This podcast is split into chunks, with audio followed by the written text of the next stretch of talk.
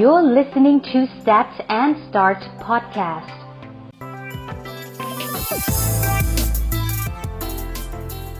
สวัสดีครับ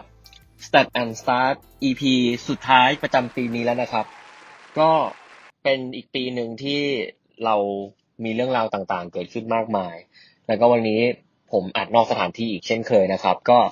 จะมีเรื่องราวของข้อมูลที่น่าสนใจมากๆเลย พอเราคิดถึงช่วงเทศกาลปีใหม่เนี่ยเราจะคิดถึงพวกการขอพร กิจกรรมต่างๆ หรือสิ่งที่คนไทยเนี่ยปรารถนา โดยเฉพาะในพื้นที่คนกรุงเทพเนี่ย ก็จะถือว่าเรามีข้อมูลวันนี้มาฟังสบายๆในช่วงปีใหม่ว่าเอ้ย ช่วงปีใหม่เนี่ยเขาอยากได้อะไรกันอยากจะเปลี่ยนแปลงอะไรกันนะครับ วันนี้เป็นข้อมูลจากสถาบันวิจัย และบริการวิชาการมหาวิทยาลัยอัสสัมชัญ นะครับ เผยผลวิจัยเชิงสำรวจเรื่องกิจกรรมปีใหม่ของคนกรุงเทพนะครับ กรณีศึกษาตัวอย่างประชากรนะครับในในกรุงเทพมหานคร และหัวเมืองใหญ่จำนวนทั้งสิ้น 1,212 คนนะครับ ตรงเนี้ยเราจะเห็นเลยว่าผลการสำรวจเกี่ยวกับกิจกรรมปีใหม่ 2561 เนี่ย เราพบว่าคนกรุงเทพนะครับห้าอันดับแรกที่ตั้งใจจะทำในช่วงเทศกาลปีใหม่ คิดว่าอะไรครับ อ่า น่าจะมีหลากหลายเนาะ เขาบอกว่าอันดับหนึ่งเนี่ย คิดเป็นร้อยละ60เปอร์เซ็นเนี่ยจะชอบทำกิจกรรมร่วมกับครอบครัวครับ ก็เป็นเรื่องที่สามารถจะ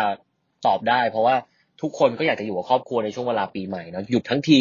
ทั้งปีก็ไม่ค่อยได้เจอครอบครัว ช่วงเวลาเนี้ยเป็นช่วงเวลาที่เราจะสามารถกลับไปเยี่ยมที่บ้าน กลับไปต่างจังหวัดนะครับ อยู่กับพ่อแม่นะครับ พาที่บ้านไปเลี้ยงข้าวเพิ่งได้โบนัสมา ก็อยากจะดูแลคนที่เรารัก อันนี้ก็ถือว่าเป็นอันดับหนึ่งอันดับที่สองนะครับห้าสิบแปดเปอร์เซ็นเนี่ย ทำบุญตักบาตรครับ ก็เป็นกิจวัตรเอ้ยก็เป็นกิจกรรมปกติเนาะที่ช่วงปีใหม่เนี่ยทุกคนก็จะนิยมทำกัน ก็เป็นการทำบุญนะครับทำสิ่งผิดพลาดไปตลอดทั้งปี แล้วก็ขอพรให้ปีหน้ามีแต่เรื่องราวดีๆ อันดับที่สามนะครับอยู่ที่ห้าสิบสี่เปอร์เซ็นตนะครับคือกลับภูมิลำเนาเดิม อันนี้ก็จะเป็นการเดินทางแล้วก็ไม่อยู่กรุงเทพแล้วมาทำงานในกรุงเทพทั้งปี ปีหนึ่งบางคนจะกลับแค่ครั้งเดียวก็เดินทางกลับบ้าน เพราะนั้น พวกธุรกิจ transportation ต่างๆเนี่ยก็จะค่อนข้างคึกคักในช่วงนี้อย่างที่เรารู้กัน อันดับสี่ก็คือร้อยละสี่สิบแปดเปอร์เซ็นก็คือ เที่ยวสถานที่ท่องเที่ยวต่างๆอ่าแล้วช่วงนี้ก็เป็น traveling season นะครับ คนก็จะไปเที่ยวภาคนู้นภาคนี้ภาคนั้นนะครับ แล้วก็อันดับที่ห้าเนี่ยคือการไปทำบุญไหว้พระที่วัดเดินทางมาก็จะต่างกัน เพราะว่าในอันดับที่สองเนี่ยจะเป็นการทำบุญตักบาตรโดยปกติ แต่อันที่ห้าเนี่ยจะเน้นในเรื่องของการเดินทางไปวัดต่างๆนะครับ แล้วก็ไปทำบุญสักการะ ส่วนด้านพรปีใหม่ ที่คนอยากจะขอให้ตัวเองห้าอันดับแรก เออ เราคิดว่าเราจะขออะไรหนึ่งนะครับ อันดับหนึ่งเลยคือขอให้สุขภาพแข็งแรง อันนี้ก็ถือว่าเป็นคำขอเบสิกแหละ แล้วก็เป็นสิ่งที่ทุกคนอยากจะได้ก็คือวันปีนี้ป่วยปีหน้าอยากจะแข็งแรงขึ้นนะครับ อันดับที่สองก็คือ ขอให้ตนเองมีความสุข แล้วก็สงบในจิตใจ ตรงนี้ก็เป็นสิ่งที่น่าสนใจเหมือนกันก็คือ เราก็อยากเห็นตัวเองมีความสุขมากขึ้น มีเรื่องเครียดให้น้อยลงนะครับทำงานเครียดเยอะแล้ว อันดับที่สามก็คือขอให้ประสบความสำเร็จในหน้าที่การงานนะครับ อันดับที่สี่ก็คือ ขอให้มีเงินทองร่ำรวย ก็เป็นคลาสสิกวิชนะครับที่ทุกคนมักจะขอกัน แล้วก็สุดอันดับที่ห้าเนี่ยน้อยหน่อยนะครับสี่เปอร์เซ็นแต่จะขอให้ประสบความสำเร็จในด้านการเรียนอ่าเพราะฉะนั้นวันนี้เราก็จะเห็นความหลากหลายนะครับ ต่อไปก็คือพรปีใหม่ที่อยากจะขอให้ครอบครัวห้าอันดับแรกมีอะไรบ้าง อันที่หนึ่งนะครับ อันนี้น่าสนใจ คนขอให้ได้อยู่ และได้พบหน้าพร้อมตากันเนี่ย เป็นอันดับที่หนึ่งคือขอให้เราได้เจอหน้าเนี่ย ทั้งครอบครัวเราเนี่ยพร้อมกันเนี่ย เป็นอันดับหนึ่งที่คนขอ อันดับที่สองก็คือ ขอให้ครอบครัวเรามีสุขภาพแข็งแรงนะครับ อันดับที่สามก็คือ ขอให้คนในครอบครัวรักใคร่สามัคคีปรองดองกัน ไม่ทะเลาะกัน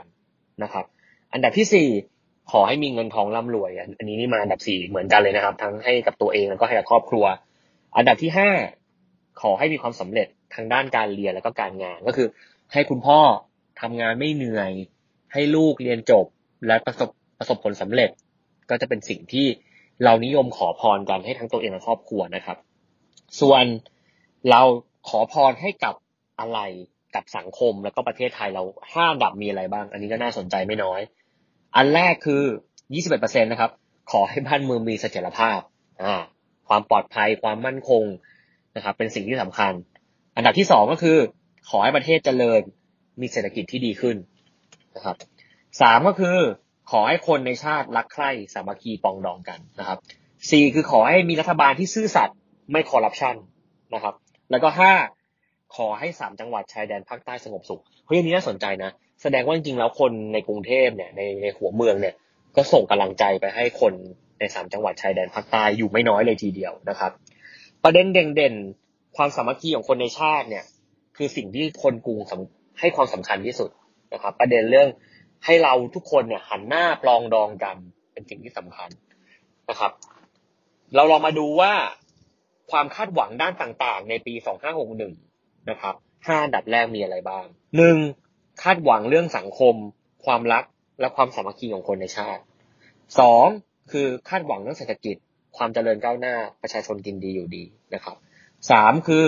ปัญหาด้านอาชญากรรมความปลอดภัยนะครับสี่ก็คือปัญหาเรื่องเยาวชนการศึกษาและการใช้ความรุนแรง แล้วก็ห้าก็คือปัญหายาเสพติดและแหล่งอบายมุขจากทั้งหมดที่เราฟังวันนี้เราก็จะเห็นแล้วว่าเออมันก็มีสถิติอยู่ทุกเรื่องนะครับ เรื่องพรปีใหม่เรื่องอะไรเนี่ยก็เป็นเรื่องใกล้ตัว เป็นสิ่งที่เออถ้าเรามานั่งดูดีๆเนี่ย เราก็จะเริ่มเห็นแล้วว่าเฮ้ยมันมีคำอวยพรมันมีความคาดหวังมันมี วิชที่หลายๆคนอยากได้ ถ้าเกิดคุณเป็นเจ้าของธุรกิจ หรือคุณกำลังฟังอยู่เนี่ย คุณอาจจะลองดูซิว่าในอันดับไหนที่ธุรกิจของคุณสามารถจะตอบได้ยกตัวอย่างนะครับอย่างสมมุติเราอยากจะทำแคมเปญตอนนี้ที่จะทำให้คนมาอยู่พร้อมหน้ากัน เพราะว่าประสิทธิเราบอกว่าอันดับหนึ่งเนี่ย คนเราอยากจะเจอครอบครัวให้พร้อมหน้า เราจะทำแคมเปญขึ้นมาเพื่อเซเลบรตเรื่องนี้ หรือเป็นเมธอดหรือเป็นสะพานเชื่อม ที่ทำให้คนสามารถจะอยู่พร้อมหน้ากันได้อย่างสมหวังจริง ๆ เห็นไหมครับว่าสถิติเนี่ยก็สามารถจะเอามาใช้ได้ทุกอย่าง แล้วก็ทุกเวลาเนี่ยมันคือโอกาสของทุกคนที่มองเห็นโอกาสแล้วก็เห็นข้อมูลชุดเนี้ยและสามารถจะเอาไปคิดต่อได้ว่าในเมื่อมันมีความต้องการแบบนี้ มีความหวังแบบนี้ เราในฐานะเจ้าของแบรนด์เจ้าของธุรกิจ จะสามารถทำมุมมองอะไร ที่จะไปช่วย support และให้โอกาสหรือให้ความหวังหรือสร้างความสุขให้กับคนในประเทศเราได้นะครับ สุดท้ายนี้นะครับ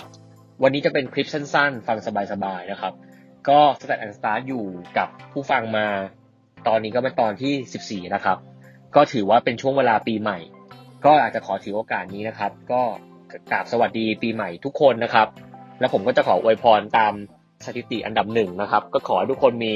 สุขภาพแข็งแรงนะครับ ขอให้มีความร่ำรวยเป็นอันดับที่ 4 ที่คนชอบขอนะขอให้ครอบครัวได้อยู่กันพร้อมหน้านะครับ ได้ใช้เวลากับคนที่เรารัก ทั้งหมดเนี้ย ก็เป็นหนึ่งสิ่งที่เราหวังว่าทุกคนจะได้รับในปีนี้ แล้วก็ขอให้ปีหน้าเป็นปีที่สดใส เป็นปีที่ดีของทุกๆคนนะครับ ขอบคุณทุกคนที่ติดตาม Stack and Start มาตลอดทั้งปีนะครับ และปีหน้าเราจะมีคอนเทนต์ดีๆเยอะเลยนะครับที่จะปรับเปลี่ยนรูปแบบรายการ ปรับเปลี่ยนวิธีการอีกเยอะ ที่จะทำให้มีคอนเทนต์ดีๆมีเรื่องราวดีๆที่ทุกคนอยากฟังเพิ่มเติมให้นะครับ ยังไงก็กลับขอบคุณทุกคนมากที่ติดตามเรานะครับ ขอบคุณมากครับ สวัสดีครับ ปนี้เป็นยังไงบ้าง หวังว่าทุกคนจะได้พลังบวกได้จุดสตาร์ทดีๆ จากการฟังนะครับ วันนี้นอกเหนือจากคอนเทนต์ที่เรามานั่งคุยกันแล้วเนี่ยก็จะมีประชาสัมพันธ์พิเศษนะครับที่มองว่าน่าสนใจมากๆเลยก็คือ ปัจจุบันนะคนไทยสนใจเรื่องกีฬาค่อนข้างเยอะขึ้น ไม่ว่าจะเป็นกีฬาบาสเกตบอลฟุตบอลเทนนิสวิ่งกอล์ฟซึ่งจริง ๆ กีฬาเนี่ยมันไม่ได้เป็นเพียงแค่คอนเทนต์หรือ entertainment แต่มันสามารถเป็นธุรกิจของเราได้ สามารถจะสร้างรายได้ สร้างตัวตน สร้างเราสร้างจุดเชื่อมโยงต่างๆ เป็นธุรกิจของเราได้ แต่ต้องมีหัวใจสำคัญอย่างหนึ่งคือเราต้องเข้าใจระบบนิเวศของธุรกิจ หรือมุมมองของกีฬาก่อน ซึ่งมันจะประกอบไปด้วยหลายมิติมากๆเลยไม่ว่าจะเป็นประชาสัมพันธ์ ไม่ว่าจะเป็นการสื่อสาร การขายการตลาดนะครับตลอดจนการสร้างวัฒนธรรมกีฬา ซึ่งพวกนี้จะถูกสอดแทรกอยู่เป็นเป็นองค์ประกอบสำคัญของ ecosystem นี้ ซึ่งตรงนี้ครับ ก็นานๆจะมีคอร์สเรียนที่มันตอบโจทย์มิตินี้ก็หายากนะ ผมนั่งคิดเออมันไม่ค่อยมีอะไรแบบนี้ ก็เป็นคอร์สเรียนด้าน Sport Marketing the Creator ที่จะจัดขึ้นนะครับในเร็วๆนี้ ตรงนี้จะทำให้เราเห็นมุมมอง การบริหารตรงนี้ทั้งหมดเลย แล้วก็มีเนื้อหาอะไรที่น่าสนใจมากมาย มี Exclusive Class มีอะไรที่คิดว่าคนที่สนใจการทำธุรกิจเกี่ยวกับสปอร์ตหรือมองหาองค์ความรู้เกี่ยวกับเรื่องของกีฬาเนี่ยน่าจะสนใจก็เลยมาประชาสัมพันธ์ให้นะครับ ถ้าเกิดใครสนใจนะครับสามารถติดต่อได้ที่ 089-926-2449 หรือ 084-077 7492 นะครับ ลองโทรเข้าไปดูแล้วก็ลองปรึกษาดู น่าจะมีมุมมองดีๆให้นะครับ ขอบคุณครับ